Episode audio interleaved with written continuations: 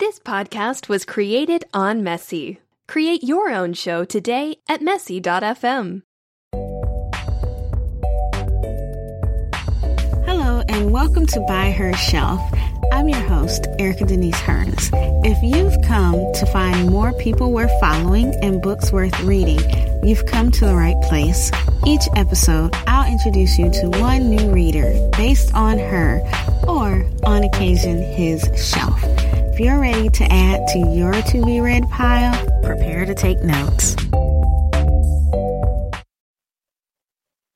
Good morning and welcome back to the 12 Books of Christmas series on the By Her Shelf podcast. Today is day 10 and I'm sharing a very special book with you. I lost the original recording of this episode, so if I seem a little bit out of sorts, that is why. But we're going to continue on and get through this recording. First, let me reiterate what I do with the 12 books of Christmas, even though today is going to be just a little bit different. On the 12 books of Christmas, I will tell you how I discovered book number 10, why I chose to read it, what I thought about it, who I would recommend it to, and give you some some bonus information. I told you yesterday that book 10 is a book of poetry by an author you likely hadn't read, and that the reason that I chose it was that the poetry was on topics that were personal to me. And the reason that this book is going to be a little bit different is because I can tell you how I discovered this book and I can tell you who I'd recommend it to, but I'm not going to be able to tell you why I chose to. I'm going to have to tell you why I chose to write it. Book number 10 is my collection of poetry, The Speaking Season, Poems and Pieces. And I thought that I would start off this episode with a piece of one of the first poems in the collection entitled Genesis.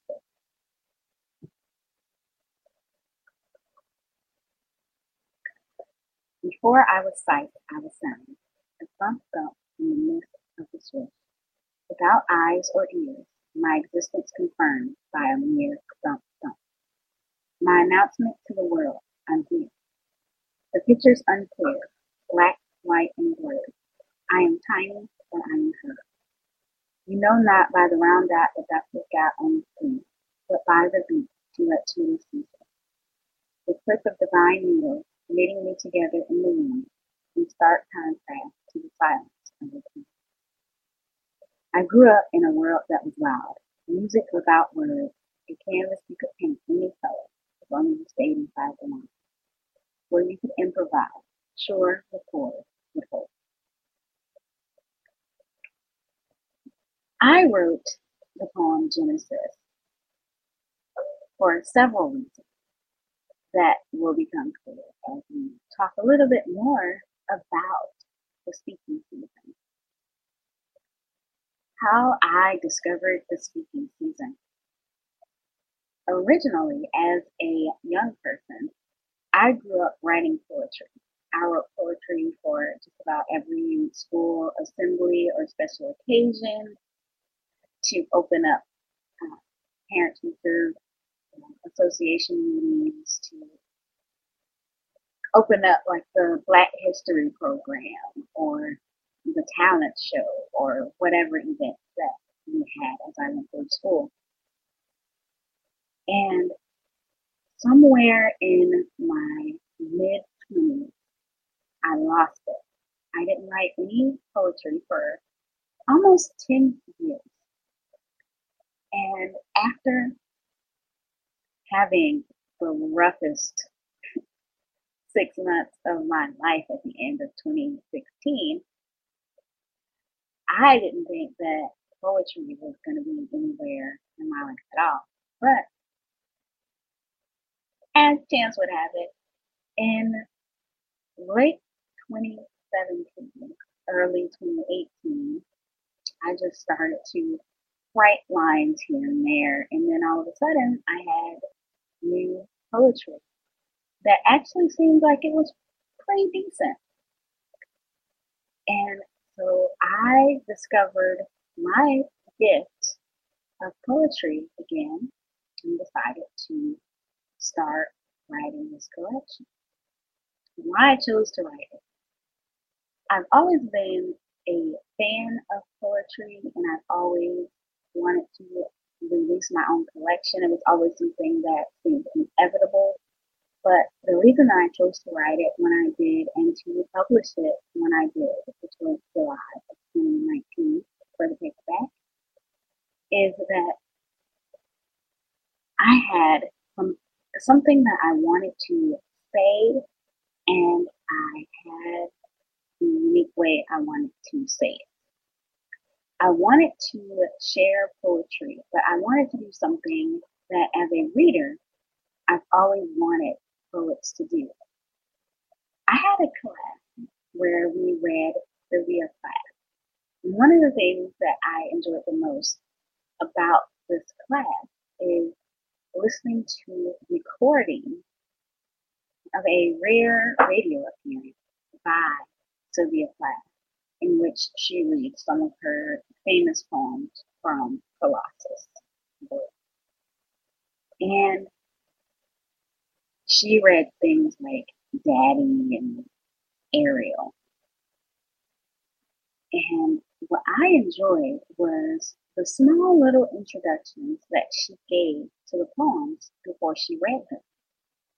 I'm always fascinated to know the origins of poems what sparked this idea that captivated you enough to write a poem? But I'm also interested in the meaning to the poet. Poetry is one of those arts that people automatically assume is just open for interpretation. It's what you think, it's not necessarily what the poet meant.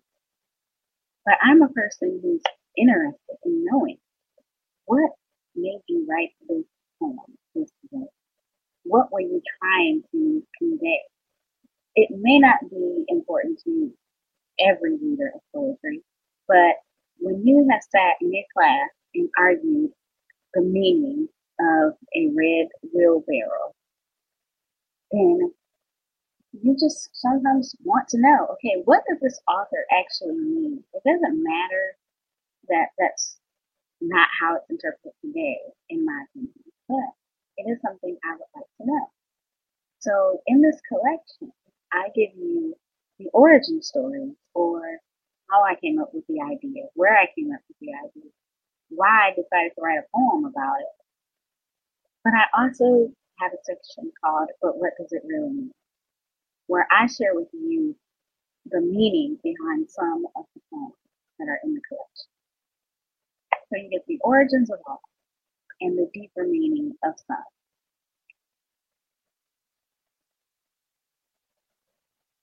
I wanted to sprinkle some poetry throughout this episode. So I'm going to read and explain a little bit about another poem. This poem is one of the age poems that I did. For a few years, a few pivotal years, I have written a poem that is titled by the age that I was when I wrote the poem. And it sort of sums up the feeling of that age for me and how it has played out in my life. I want to share the most recent one that I've written, which is 33. For reference, I'm 34 now and will be 35 in February. So if I write 34, I will write it before February 24th.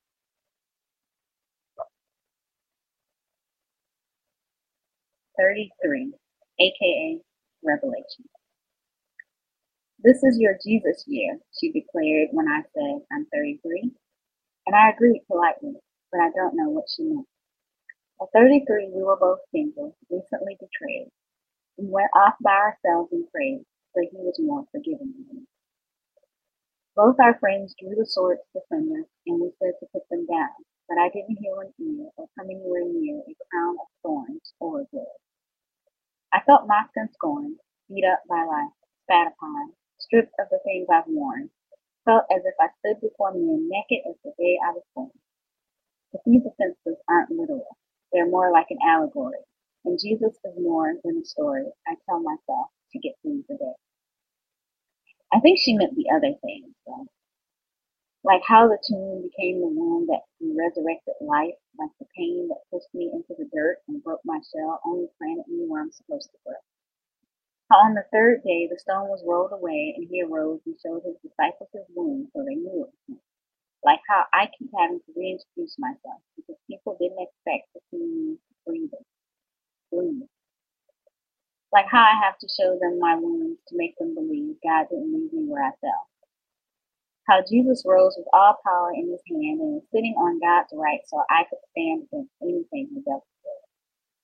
The same power that raised him dwells in me, and I can do all things. But he's sitting because his work is done. And while the race has already been won for me, I still have quite a few miles of my own to run. The story behind 33 is that I was talking to a cousin of mine who mentioned that 33 is my Jesus year. And we didn't really talk about what that meant or how to explain that. I know that people, what people usually mean. It's like when you step into who you really are. They're referring to the fact that at the age of 33, Jesus was crucified and rose again. And, you know, that's like the culmination of what he came to do. He was finally doing what he came to do. But I felt like my 33 was more like Jesus' 30, where you start to live and and do the things that you were created to do, but not fully realize that oh, I'm just starting to do what I feel like I'm supposed to do. And that was part of what I was working through and wrestling with in the year that I was 33.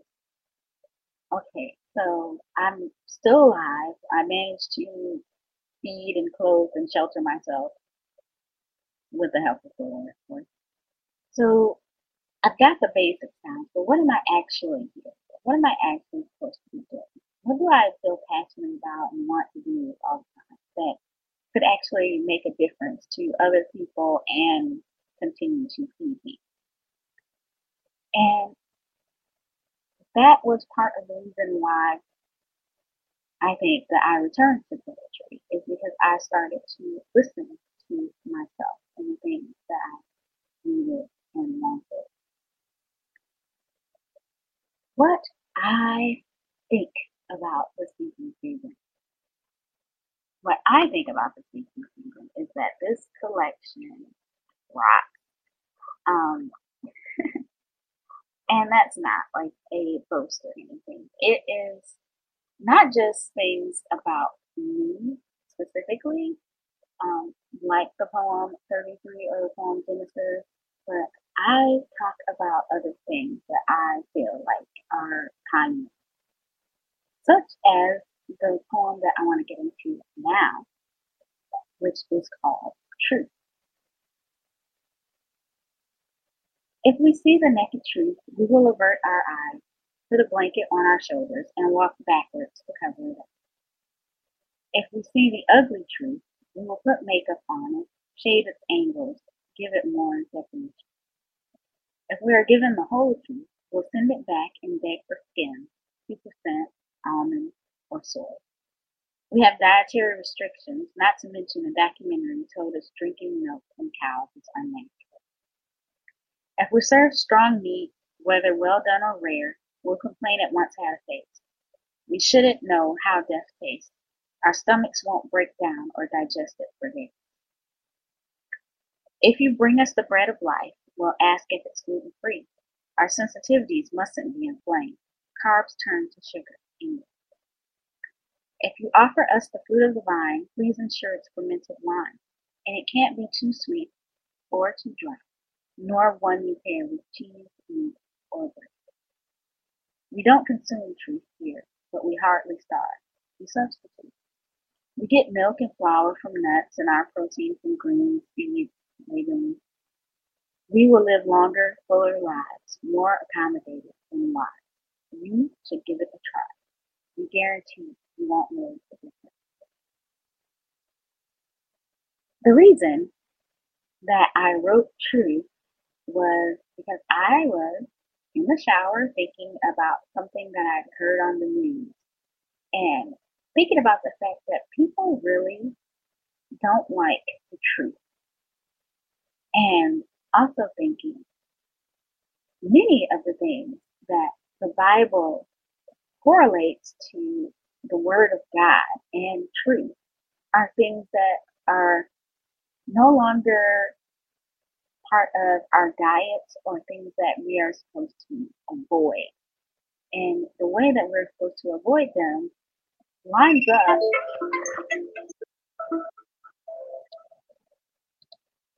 with how we view or deal with the truth.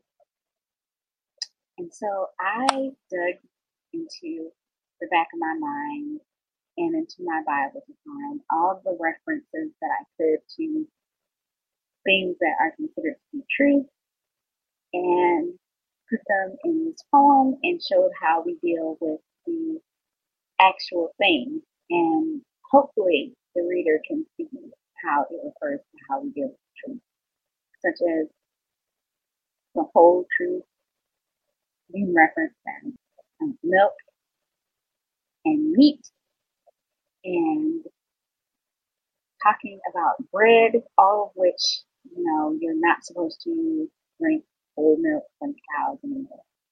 Um, meat isn't good for you. You should probably be vegetarian. And how bread, you know, has gluten and all these things. This is not to tell people not to be vegetarian or vegan or you should eat all the bread, but just an observation of how we think about things now. And I wanted to talk about how we substitute things for the truth that aren't really true in a way that people could access and understand and that showed what I was just seeing in the world around me.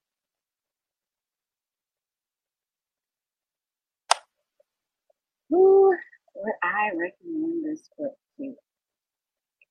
If you're a fan of poetry, I would highly recommend it. I think it is a pretty good representation of my 30 plus years of observation. I have poems just about general life.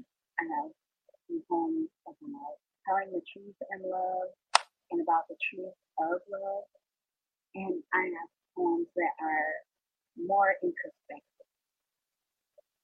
I think that readers of poetry who are very attentive to and like sound devices will really enjoy this. There is a lot of slant or off rhyme. There is rhyming in between lines. There's alliteration. Lots of old imagery and in my estimation, a few one-liners that are pretty cool. I also think those who just want a peek into an author really should look at any poetry that they do. Poetry to me is extremely vulnerable and shows sides to us that are not the most easily communicated. There are things that we want to say, but in general conversation or on the fly when we're presented with situations we might not be able to say the way that we want to. And poetry, as one author famously said, is an explosion of emotion, recollective, and tranquility for me. That would be the motto of my poetry. So if you would like to see the deeper thoughts that I have and that other poets have, then poetry is definitely the space where you will see that. And on that note, I would like to share a bit of a longer poem about something that I felt strongly about and didn't have the words to express in the multiple times where it came up. This poem is called Race Rep, and Race Rep is about how sometimes if you are the only of your kind in a room, you may sometimes be pointed out as the representative for your entire race. And it's my feelings about being in those situations. Race rep. To those tired of being token spent to ride the I'm not racist train, or treated like unsightly stains or heavy strains on an overburdened economy, I feel your Not every brown girl knows all the words to Migos bad and boujee or wears big earrings or lace fronts. We don't all snap our fingers and twist our necks or walk around demanding respect, knowing full well we won't get it, no matter what we conceal, cover, highlight, read.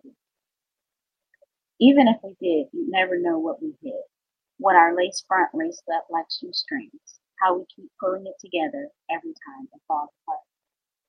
We don't have we don't all have food stamps for sale, or fathers in jail, or, mo- or mothers with men in and out of the house. We don't all have names you can't pronounce and have no desire to figure out their origin. But if that was all of our stories, you still wouldn't glimpse the glory at the root of our names or the absence of shame for folks who did their best as we strive to progress further than they have the chance to. We don't all sing Take Me to the King or wear our communion white sitting three rows back on the right, hat tilted to the side with a brim as big as all outside, hoping to hide the pain in our eyes. Wishing to be seen, wanting to be known, hoping one day God will pick up the phone and answer our moan. We don't all pray to save sons and daughters, leading lives of pigs bound for the slaughter, destined to die like dogs in the street over skittles and iced tea, or in their home minding their business, or at work protecting someone else's, or breathing without permission. But if your intention was to make us feel silly for asking for justice to be done, I can tell you that's a battle you have here. We don't all have six kids, five baby daddies, four dollars in the bank, willing to spend three wishes on a two car garage, a man who won't break rank, and a better future for our baby. We don't all approach life with such hope while still trying to cope with the last disappointment.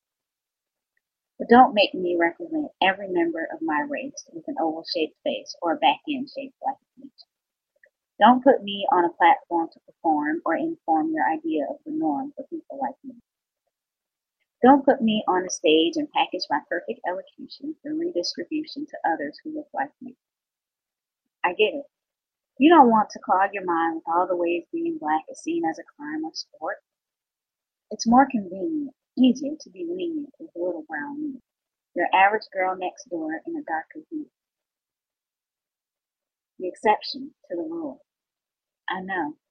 You're tired of being the butt of the joke, bearing the brunt, having to atone for others of your skin tone, and paying for feelings you don't get to own.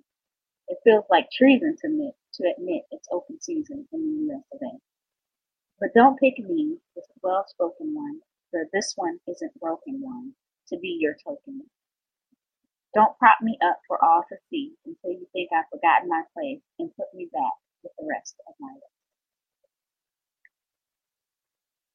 That poem was one of the last one that I finished in the collection and one of the hardest ones to write mostly because it was addressing years and years of assumptions of being put in the position to speak for an entire race of people. And I wanted to make sure that as I shared things that I was and wasn't, or how we all, we weren't all the same. I wanted to make sure that I didn't shame or put down anybody's reality, but rather made sure that I showed the reader what is on the other side of what they might see and how they might interpret the things that they see and what might actually be the case. So it took a long time to balance that, and I hope that I got it at least halfway right, where people can see how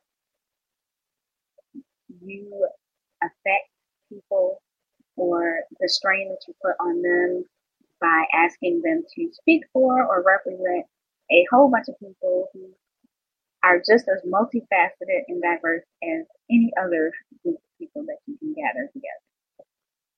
And that's what I wanted to ensure that I was able to do with this collection and share about a bunch of difficult emotional things, recollected and tranquility. To be the speaking season, the things that you wish that you thought of or could say in the moment when something happens that you really don't have the facility to say at that time. Mean, that was part of the reason that I wanted to put poems like that in the book, um, is to share those types of illustrations. Now I'm going to do the bonus information about this book and then I will finish out with one last poem. Bonus information about this book. This book can be purchased on Amazon in Kindle or paperback format. It is, to me, a it can be a quick read. You can sit down and read this in an hour and a half. But you may find yourself wanting to go back to certain poems or certain lines in certain poems and think about it or get really in perspective with it or write your own reflections on it.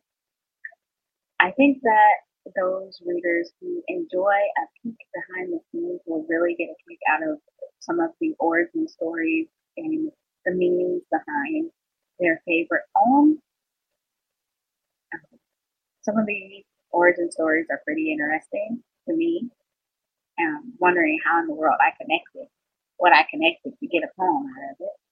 And some of them are just very usual, but I think that readers who enjoy a peek will enjoy pondering those things and thinking about some of your everyday experiences that you could turn into poems or stories.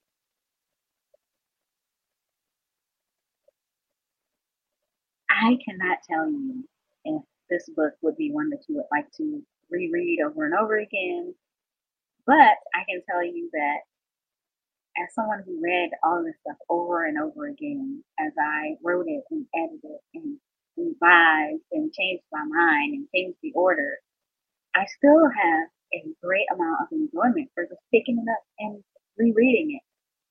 And I hope that that would be true of readers as well. I don't know if I'm an autobiography author for you, but if I were, this is very different from the other things that I have released. And so you probably want to investigate either this book or other books that you would want to read after this by me to see if they also align with what you want to be reading. It's very different from the rest. This has parts that make me laugh, parts that make me tear up. There are poems that I didn't read because I don't know if I could get through reading them in one piece, um, such as Nouns, which is not at all about me or about a personal experience that I've had, but that really kind of gets me every time I read it. And Belief, which is also not about me. Um, those two are pieces about things that were in the news at the time that I wrote them and that still affect us. And they just, the fact that they are reality for someone else really does me out. But some of the poems might make you a bit angry or make you a bit introspective and look at and investigate yourself. This is a book that I think people could keep forever or pass on. I'm a big proponent of passing things on, um, and a poetry collection sometimes feels like something that is for a season that just really speaks to you at a time. It might be something that you want to keep forever, but it also might be something if you see someone in a certain season, you want to pass it on to. So it's up to you, really, as I think all of these questions always are. This book, I wanted to save until this point because it, A, it's different from the others in that it wasn't a book that I read this year that impacted me, but one that I wrote that impacted me. And I wanted to leave it for number 10 because 10 is my number of perfection. And I wanted to feel free to share a little bit with you guys about myself and the things that I write and have it be just the perfect one for it. Also, I have some special things for the last two episodes. We are not doing just one book on the last two episodes, and they aren't going to be in familiar format. They are going to be different.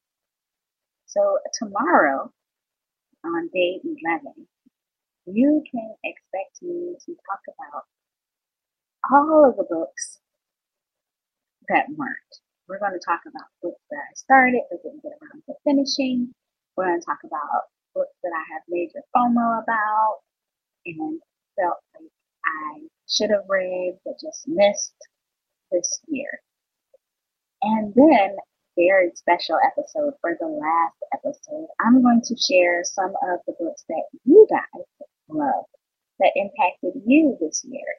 So you can send me the books that impacted you and why they impacted you so strongly this year by emailing me at byhershelf at gmail.com.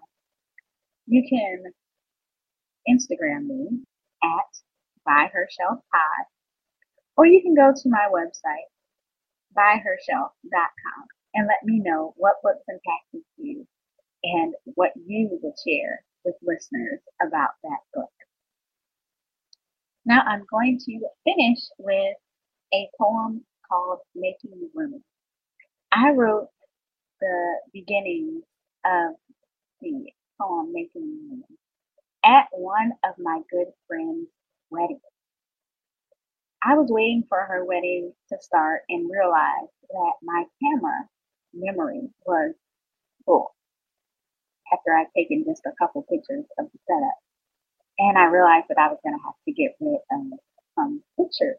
And I think it's a good moment to end on because it really shares with you guys um, my feeling that I want to leave you with when it comes to a lot more in life than just pictures on a camera making room. I need to free up space. Cropping an unwanted arm or pedestrian passing through the edge of view won't do. Some pictures are easy to erase. The ones where the frame failed to capture more than a blurry sense of what I saw from when, from back when every shot was kept and every perfectly timed click was sensitive. But my finger hovers over the link when you're front and center, a crystal clear image, a face once fierce. Where to find the courage to confirm I want to confine yet another used to be to best forgotten, or it's about time. If I'm going to capture what God is joining together, I have to erase what He did. It's done, then I must do it again. I dump you in the recycling bin with me of new jazz. I look for images I wanted to in. Hit erase frame again and again until I free up enough space to make room in my memory for more.